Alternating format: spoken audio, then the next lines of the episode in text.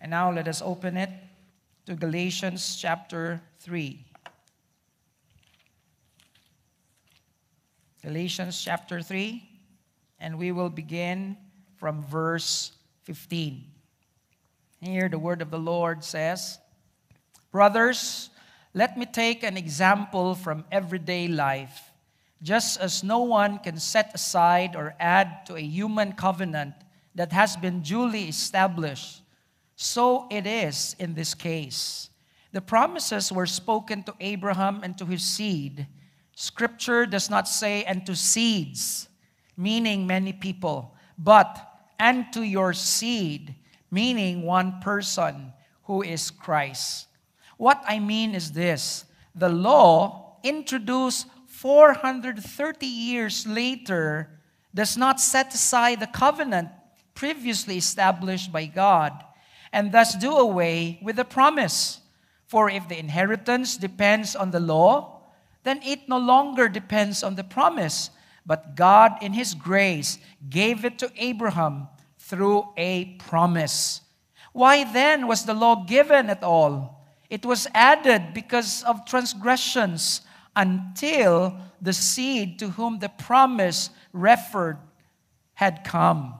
The law was given through angels and entrusted to a mediator. A mediator, however, implies more than one party, but God is one. Is the law therefore opposed to the promises of God? Absolutely not. For if a law had been given that could impart life, then righteousness would certainly have come by the law.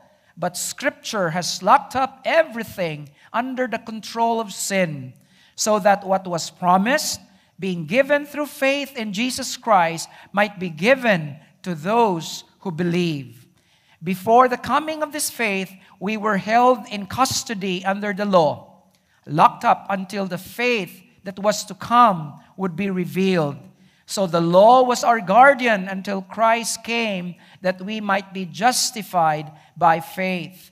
Now that this faith has come, we are no longer under a guardian. May God bless the reading from His holy word. Please be seated.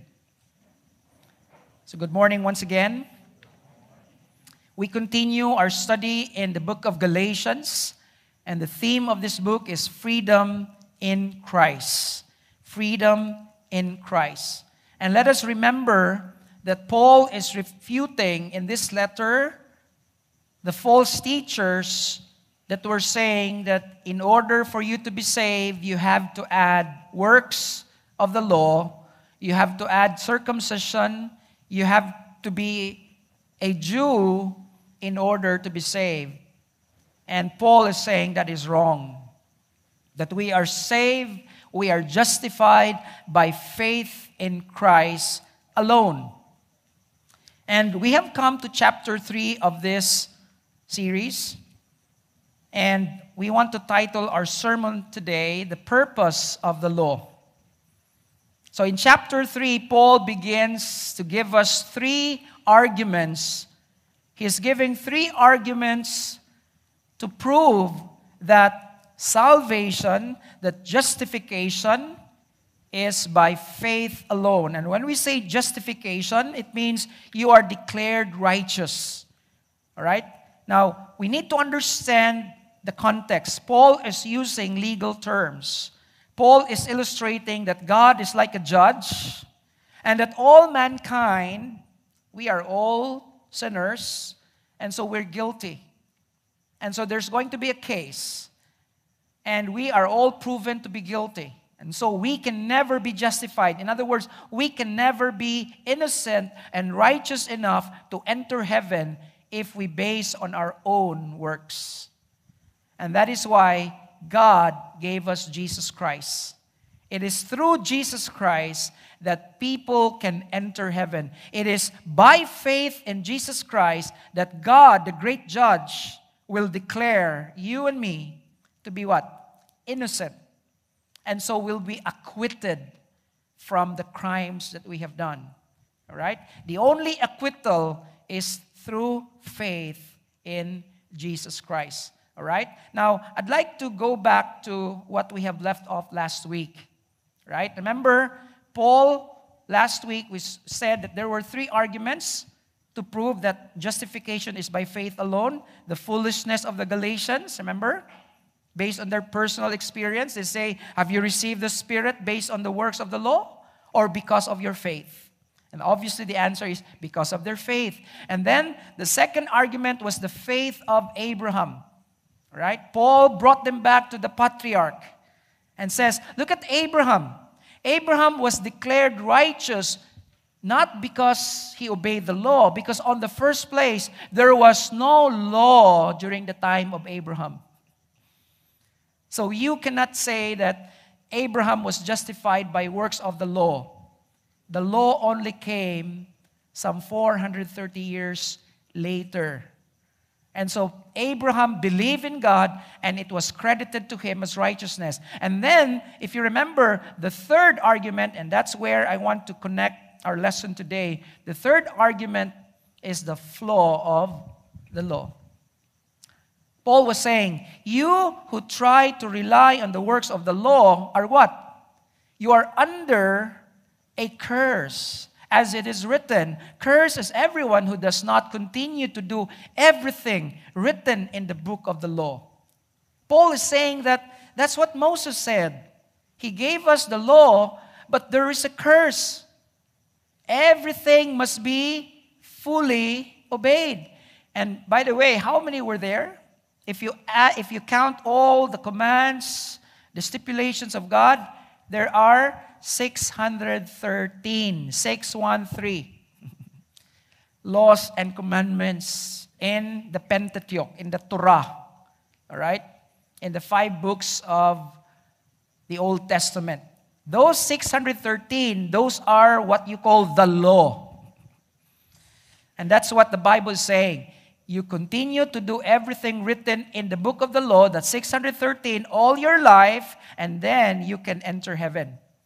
And Paul says, see, there's a curse. Why? None.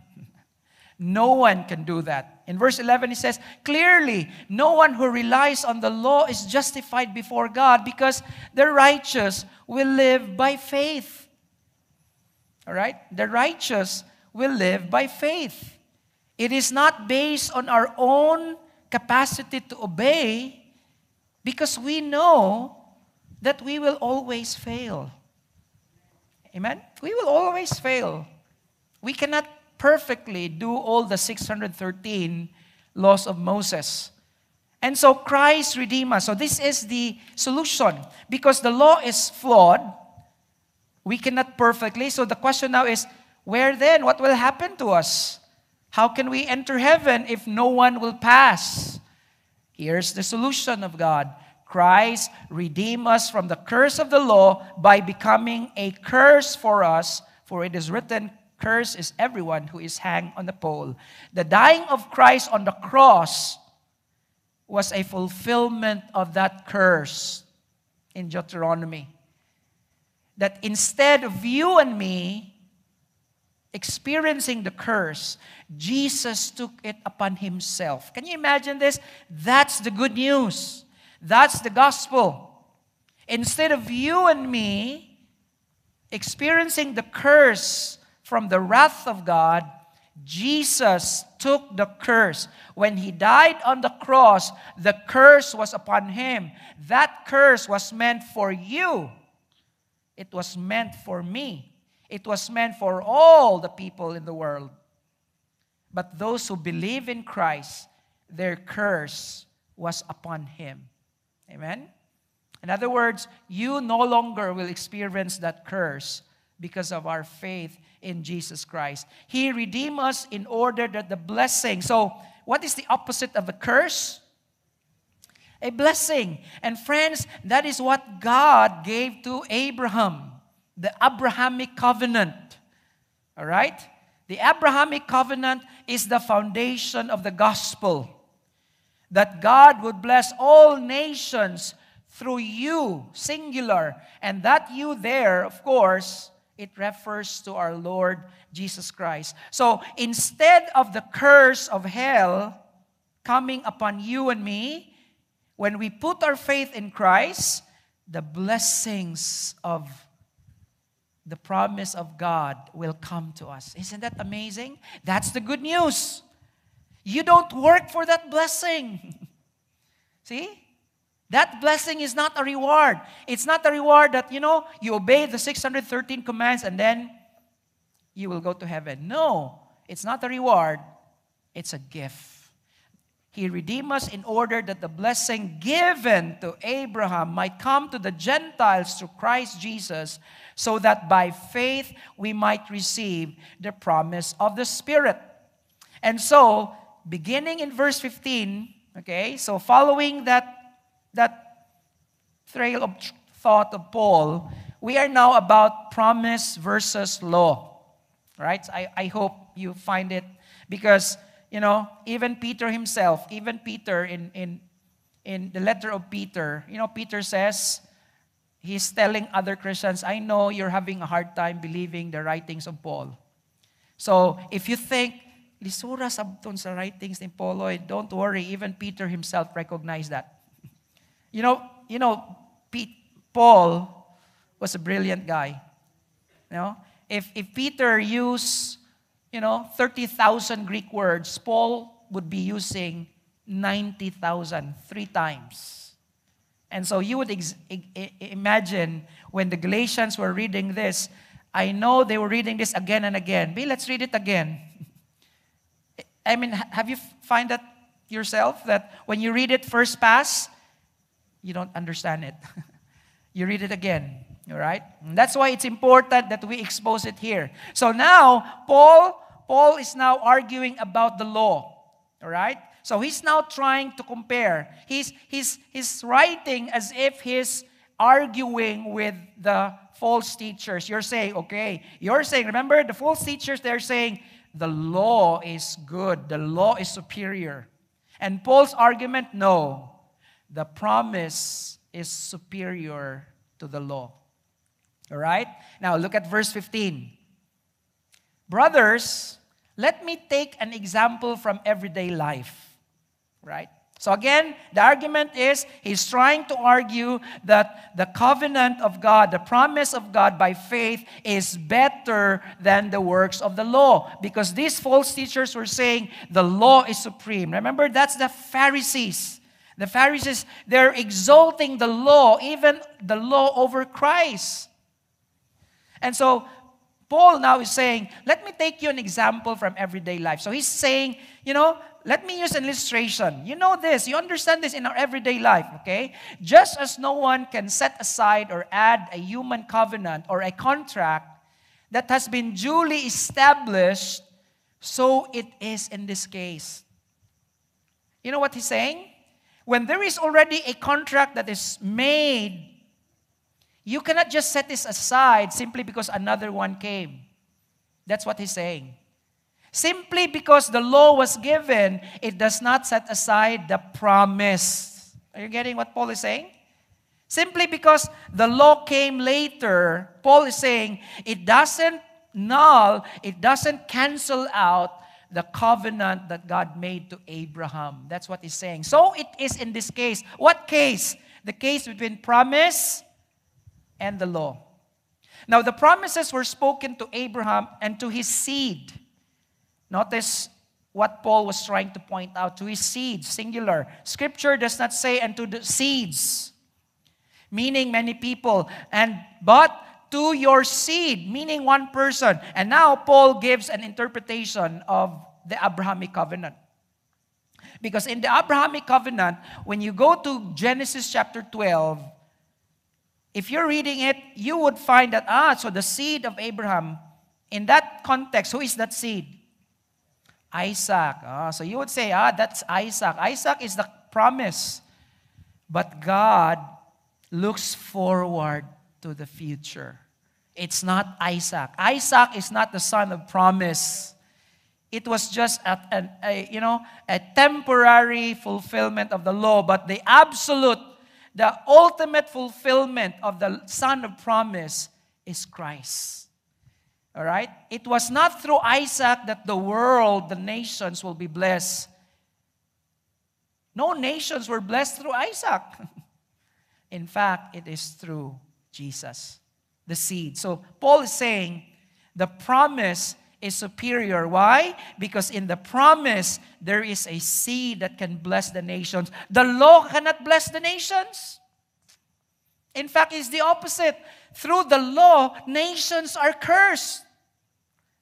And that is why Paul is arguing the superiority of the promise, the covenant that God made. And this covenant can only be experienced you by you and me through faith in Christ. For no matter how many promises God has made, this is what Paul says and I like this verse.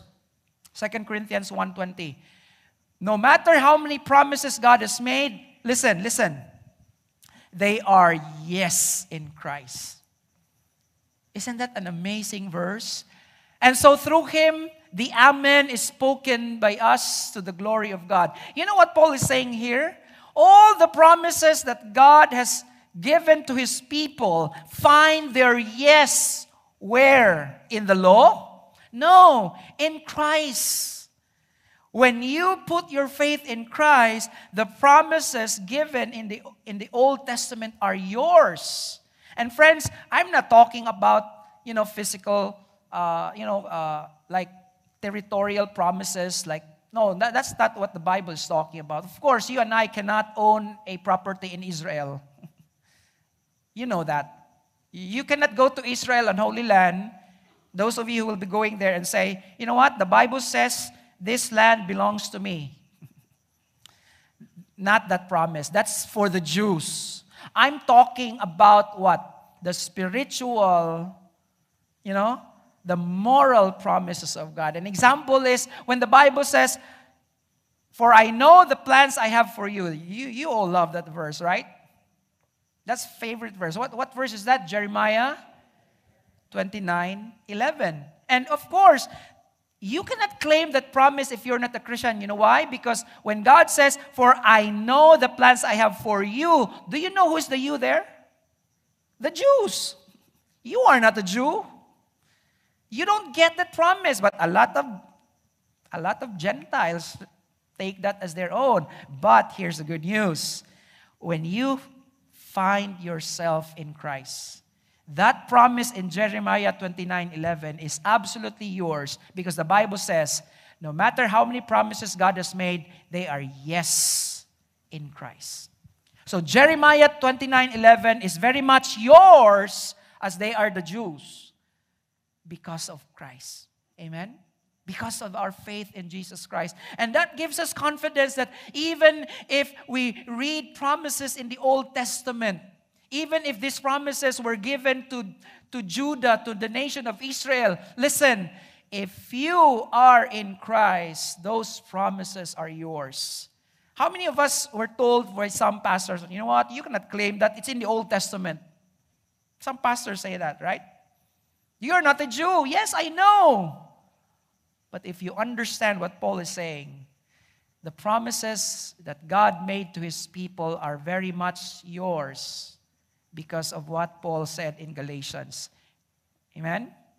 That faith has been given to the Galatians so that all the blessings of Abraham can come to the Gentiles, you and me, through our Lord Jesus Christ. Now look at verse 17. What I mean is this the law, again, the law 613, the Pentateuch, the Torah, the law introduced 430 years later. Now, friends, I just want to explain something here. It's, it's, it's really not 430 years.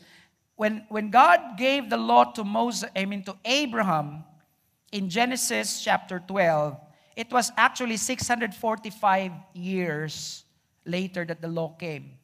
But where did Paul use the 430 years? The 430 years is when God finally reiterated the, the promise to Abraham's son or grandson, Jacob. Okay? Before Jacob entered Egypt, God, you know, reestablished the covenant. And that is where Paul used as a timeline. So from the time, from the time before they entered Egypt, all right, That's 430 years, all right? 430 years. So this is from their sojourn in Exodus chapter 12. From the time they left Egypt up to the coming of the law given to Moses, that's 430 years. So that's what Paul is saying here. It is introduced 430 years later. Paul says it does not what? It does not set aside the covenant previously established by God and thus do away with the promise. You know why Paul is saying this? Okay, again, let's try to imagine the mindset of Paul. Paul is already anticipating that these false teachers would say, but the law was the newer one. So because this is new, you know, it cancels out the promise in Abraham. So, so these Judaizers were saying the law should be superior than the covenant. And Paul is saying, the law which was introduced 430 years later does not, very clear, does not set aside the covenant previously established by God and thus do away with the promise. So Paul is saying, simply because the law came later, it does not nullify the promise of God. Paul is saying, the promise of God is an eternal covenant. Amen? The law never affected the promise of God to bless people through the seed of Abraham.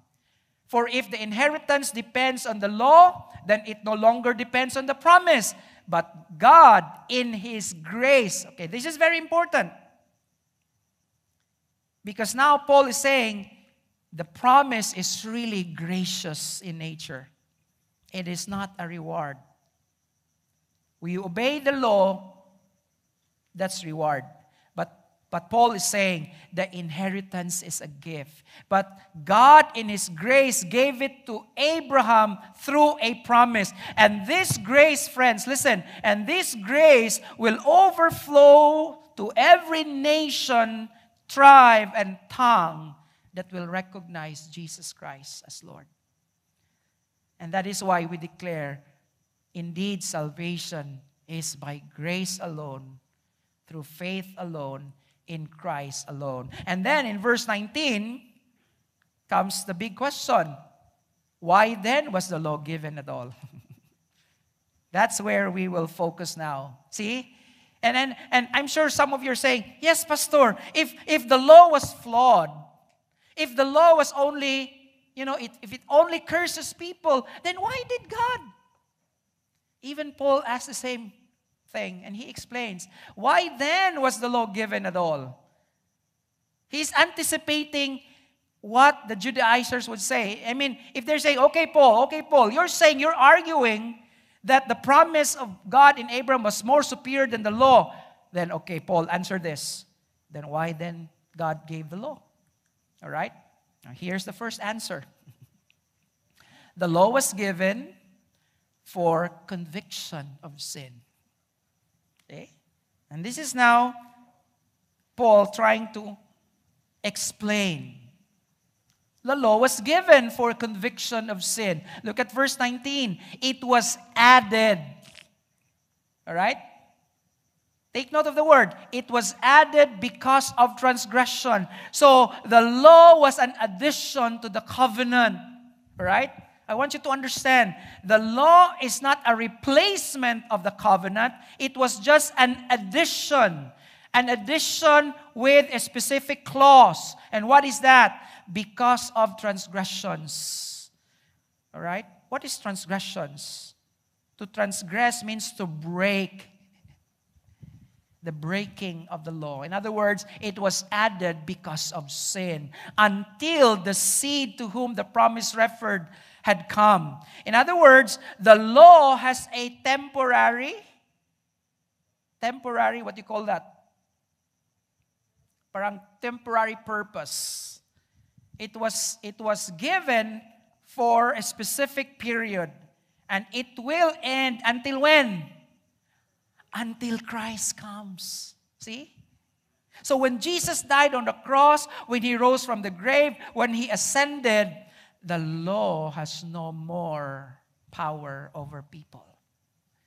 So it was a temporary thing. It was added because of transgressions. The law was given through angels and entrusted to a mediator. Of course, you know the mediator. It was Moses was the mediator.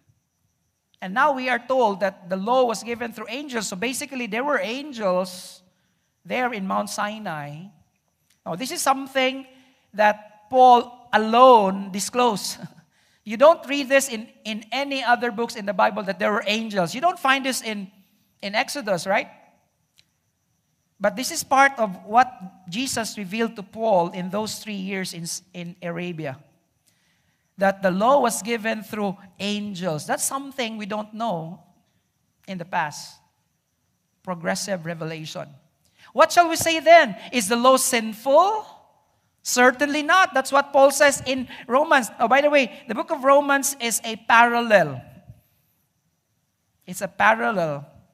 Romans chapter 7, chapter 4, 5, 6, 7, it's a parallel of Galatians. If you want an expanded version of Galatians, go to the book of Romans. In the book of Romans, it's like Paul is giving us a theological textbook explaining the gospel. So here in the book of Romans, Paul says, What shall we say then? Is the law sinful? In other words, is the law bad? Because sometimes if, if you don't understand Paul, we might think that Paul is so against the law. Paul, therefore, is the law evil?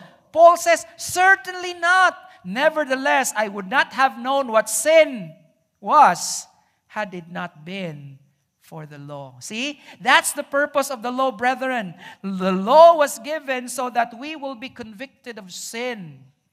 You would never know that adultery is a sin until Christ says, Thou shalt not commit adultery. You will never know that murder is a sin until God says, Thou shalt not kill. See? I would not have known what sin was had it not for the law. For I would not have known what coveting really was if the law had not said, You shall not covet. See? That's the purpose of the law. So that we will be convicted of our sins. Without the law, we would never know what's right and what is wrong. See? That's why the law has its purpose. It's convicting us. All right? In, in, in, in the Living Bible, I'd like to use the Living Bible translation because it gives the nuance of the verse. But sin used this law against evil desires by remi- reminding me that such desires are wrong. And notice this, and this is very true, and arousing all kinds of what? Of forbidden desires within me. Only if there were no laws to break would there be no sinning. And let me give you an example, okay? What Paul is saying here. When nobody says do not touch, nobody will touch. But when there's a mark, do not touch, and people will be will be aroused. Ngano de ay unsa day mo touch ta? See? When you don't put, you know, a guideline to your kids, Josh, do not remove this. Okay? Now that Josh says, do not remove, huh? Maybe there's something if I remove. See? That's what Paul is saying. See? It's only arousing, it's only, you know, it's causing us to sin more. That's what Paul is saying. Arousing all kinds of forbidden desires within me. Only if there were no laws to break would there be no sinning. See? So it the purpose of the law is the conviction of sins. Psalm 51, verse 4 says, Against you and you only have I sinned and done what is evil in your sight. So you are right in your, ver- in your verdict and justified when you judge. Now, question Where do you think, you know, David based his conviction that, you know what, I have sinned against you, Lord, and your verdict is right? What is that verdict? That's the law. See? So, so the Bible is, is, is, telling us here this morning that the verdict of God is the Bible. Okay? How will God judge the people, you know, during the great white throne judgment in the end of times? What do you think is the basis of God's judgment? See? He will not compare you. He will not compare you to other Christians. No. He will compare you to the standards. This is the verdict. That's why when David sinned by committing adultery with Bathsheba, the confession of David when he was, you know, confronted by Nathan, okay? David did not try to justify. He did not say that, you know what, it's the fault of this lady. You know, why are you, why are you taking a bath, you know, in an open CR or comfort room or toilet? You know, you should cover your roof. It's not my fault. No. When David was convicted of his sin, David immediately repented. Against you, you only have I sinned. Why? All sins are committed to God. See? Every form of sin. Even if say, Pastor, I don't understand. Why David says, you and you only have I sinned? Di ba nakasala siya kang Bathsheba? Di ba nakasala siya kang Uriah? Yes. But friends, I want you to understand, any sin that we commit is an offense to God because it was God's law that we broke. If God did not say it's adultery, David would not have committed adultery because the Word of God says you have sexual relation to a married woman or to any other person that is not your spouse, it is adultery. Okay? It's the verdict. And that's why he, says, You are right in your verdict, justified when you judge right romans 3.20 says therefore no one will be declared righteous in god's sight by the works of the law. Rather notice this through the law we become conscious of sin. That's the purpose of the law. The law only makes us more sinner. It curses us. See? Conviction of sin. Second Okay, the second purpose of the law, the law was given for instruction of righteousness. So it's not just about conviction of sin, but the law serves as what? It serves as a guide, instruction for righteousness. You know, God is the God of righteousness. Amen? This is the guide. This is, this is the present use of the gospel. I mean, the, the law, rather, as an instruction. If you want to do what's right, go to the law. The law is the instruction. And so in Galatians, going back to Galatians 3, now, now in, we're in verse 21, is the law therefore opposed to the promises of God? Paul is saying, is the law in conflict with the promise of God? Again, the answer of Paul, absolutely not. It's not in conflict. For if a law had been given that could impart life, then righteousness would certainly have come from the law. I mean, Paul is saying, for if a law had, had been given to impart life, then we would have base, you know, our spiritual life based on the law, but it's not. Paul is saying they are two different ways. All right? If you want to live your lives by the law, it will lead you somewhere, death. if you allow your life following the promise by faith, it will lead you to life. That's why Paul says in 2 Corinthians 3:16, the law kills, the spirit gives life. The law kills, the spirit give life. So if not life, what does the law impart? What does the law impart? Now, let, let's go back to the Old Testament for a while. Psalms 147, so that we will understand what is the other use of the law. Why the law was given to the people, aside from making people realize they are sinners. He has revealed His word to Jacob, that's Israel, His laws and decrees to Israel. He has done this for no other nation. I want you to understand this. The law was not given to anyone, to any other nation, except to the nation of Israel. So the law was a sort of what? Their distinction. God is saying, I gave you the law so that you will be distinct from all the nations of the world, that people will understand that you are the people of the righteous God. They do not know his laws. For a long time, Israel was without true God, without a priest to teach them, and notice this, and without the law to instruct them. And there we find that God's purpose in giving the law was not just to convict them of their sins, but to instruct them so that they will live a life distinct. And friends, that's the same thing with us today. See? This is where the law still applies today. All right? Now, you need to understand that the law, okay, maybe you, you've read this somewhere in some theological textbook. To understand the law, the law has three different categories. Okay? Hear me out. There's the ceremonial laws. Ceremonial laws. So these are all what? The, the sacrifices, see, the killing of the bulls, all those ceremonial laws. There's the civil laws. And you will find it there, many chapters in the Bible, remember? Kung, kung gisukmag ka, doon imong buhaton. Di ba? You find that in the Bible? When, when your goat is stolen, this is what you need to do. Those are civil laws. In other words, that's part of the Torah. How are you going to, you know, solve all these civil issues. If somebody slaps you in the face, okay, dapat mo pagsagpa ka. Unya, ko specific si Lord. Dapat ang, ang force nimo pagsagpa is equal to the same force you were slapped. That's why you have there an eye for an eye. See? so funny. But God is a just God.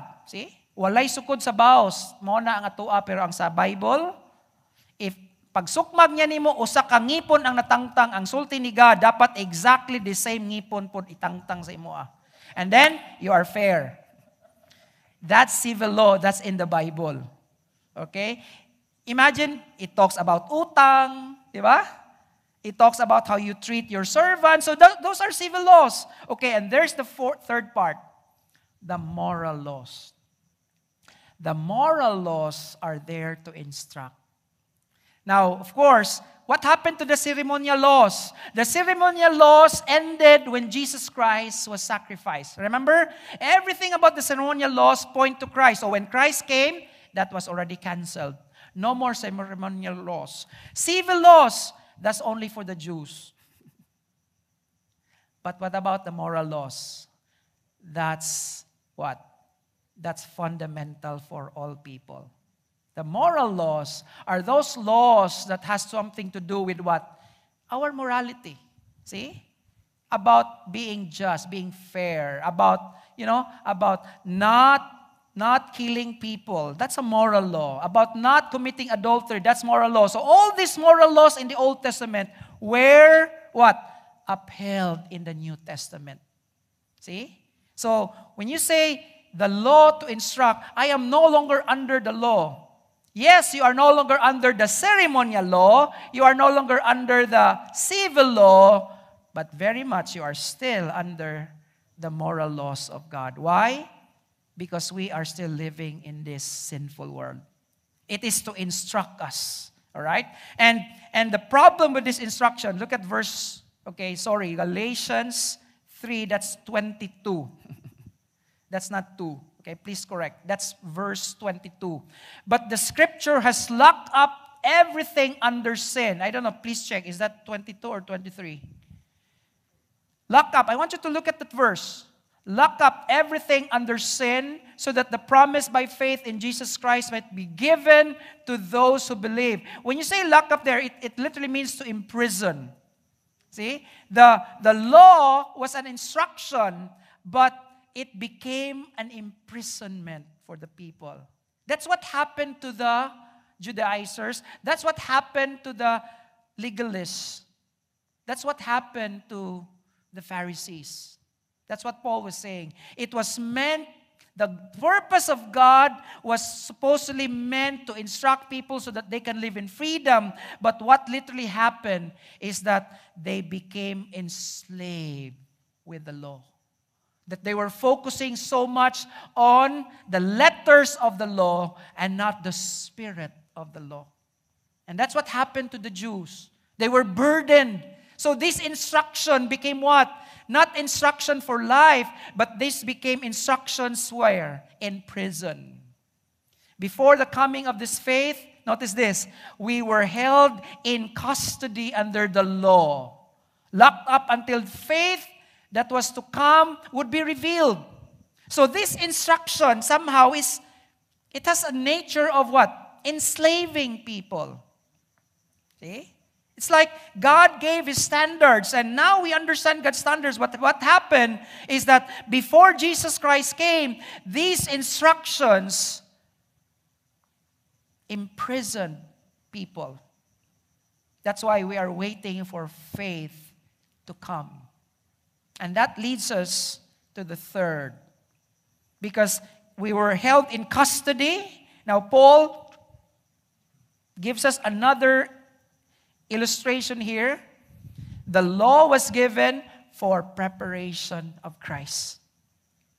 For preparation of Christ. Notice 24. So the law was our guardian. Okay, now Paul here gives us a new word. All right? A guardian. What's that word? The, the word guardian is paida gugus. Paida. You, every time you hear the word paida, paida, what is that? It's child. See? Paida, gugus there means what? A guardian. All right? Paida gugus. What is a paida gugus? Now, Paul is using a Roman term. In Rome, okay, rich kids they will always have a paedagogus. A paedagogus is a yaya. Okay. And the purpose of the yaya, the paedagogus is not, maybe there are some yayas like, but the idea of the paedagogus, they are very strict. All right? They are very strict that the idea, if, if, if this is, remember, this is Roman culture. In the Romans, the, the boys, the girls, they hated their paedagogus. All right? Now, in, in the Roman time, they are always under their paidagogos until they reach adulthood. All right? And so for their entire, you know, childhood life, they're held in captivity and they hated, you know, maybe with some exemptions, but that's usually the case for the paidagogos, these guardians. They were supposed to be strict, they were paid to do that. All right? And the goal of that is that these kids are trained. They have teachers, but the role of the pedagogos is to bring them to places, to bring them to school, to remind them of what needs to be done. It's a strict yaya. All right? And then Paul used that illustration. He's saying the law was like our pedagogos. The law was like, in some other translation, it says tutor. Look at other translation. Okay, but a tutor is not a right English translation of the word because a tutor is more on a teacher. Okay, and there's another Greek word for that. Okay, it's not pedagogos, but pedagogos literally is a guardian, a yaya, a nanny. But the nanny is supposed to be what? They are severe disciplinarian. Okay? Someone that the child are anxious to become adult so that they can get rid of this, you know, harsh yayas. And, and Paul says the law was like that. We were under custody. See? We were under the bondage of the law. We know you have to do this, you have to do that. And what happens if you don't do this? You will be punished. See? Until Christ came that we might be justified by faith. Friends, the idea is this the purpose of the law of God was to convict us of, of our sins, was to enslave us with all these instructions, in which we will all conclude how then can I be saved? If the law is so difficult to live, and if I cannot follow everything, then I am ruined. I am absolutely wretched. Why? I cannot follow everything of the law, and the law is just too harsh for me. Where will I go, Lord? That's the purpose of the law. The law points us to a Savior. Okay?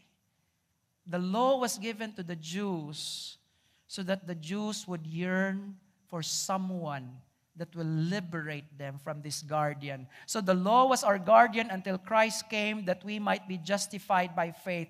Now that faith eh, has come, that was meaning to say Christ has come, notice what Paul says. We are no longer under the guardian. That's how Paul explains it.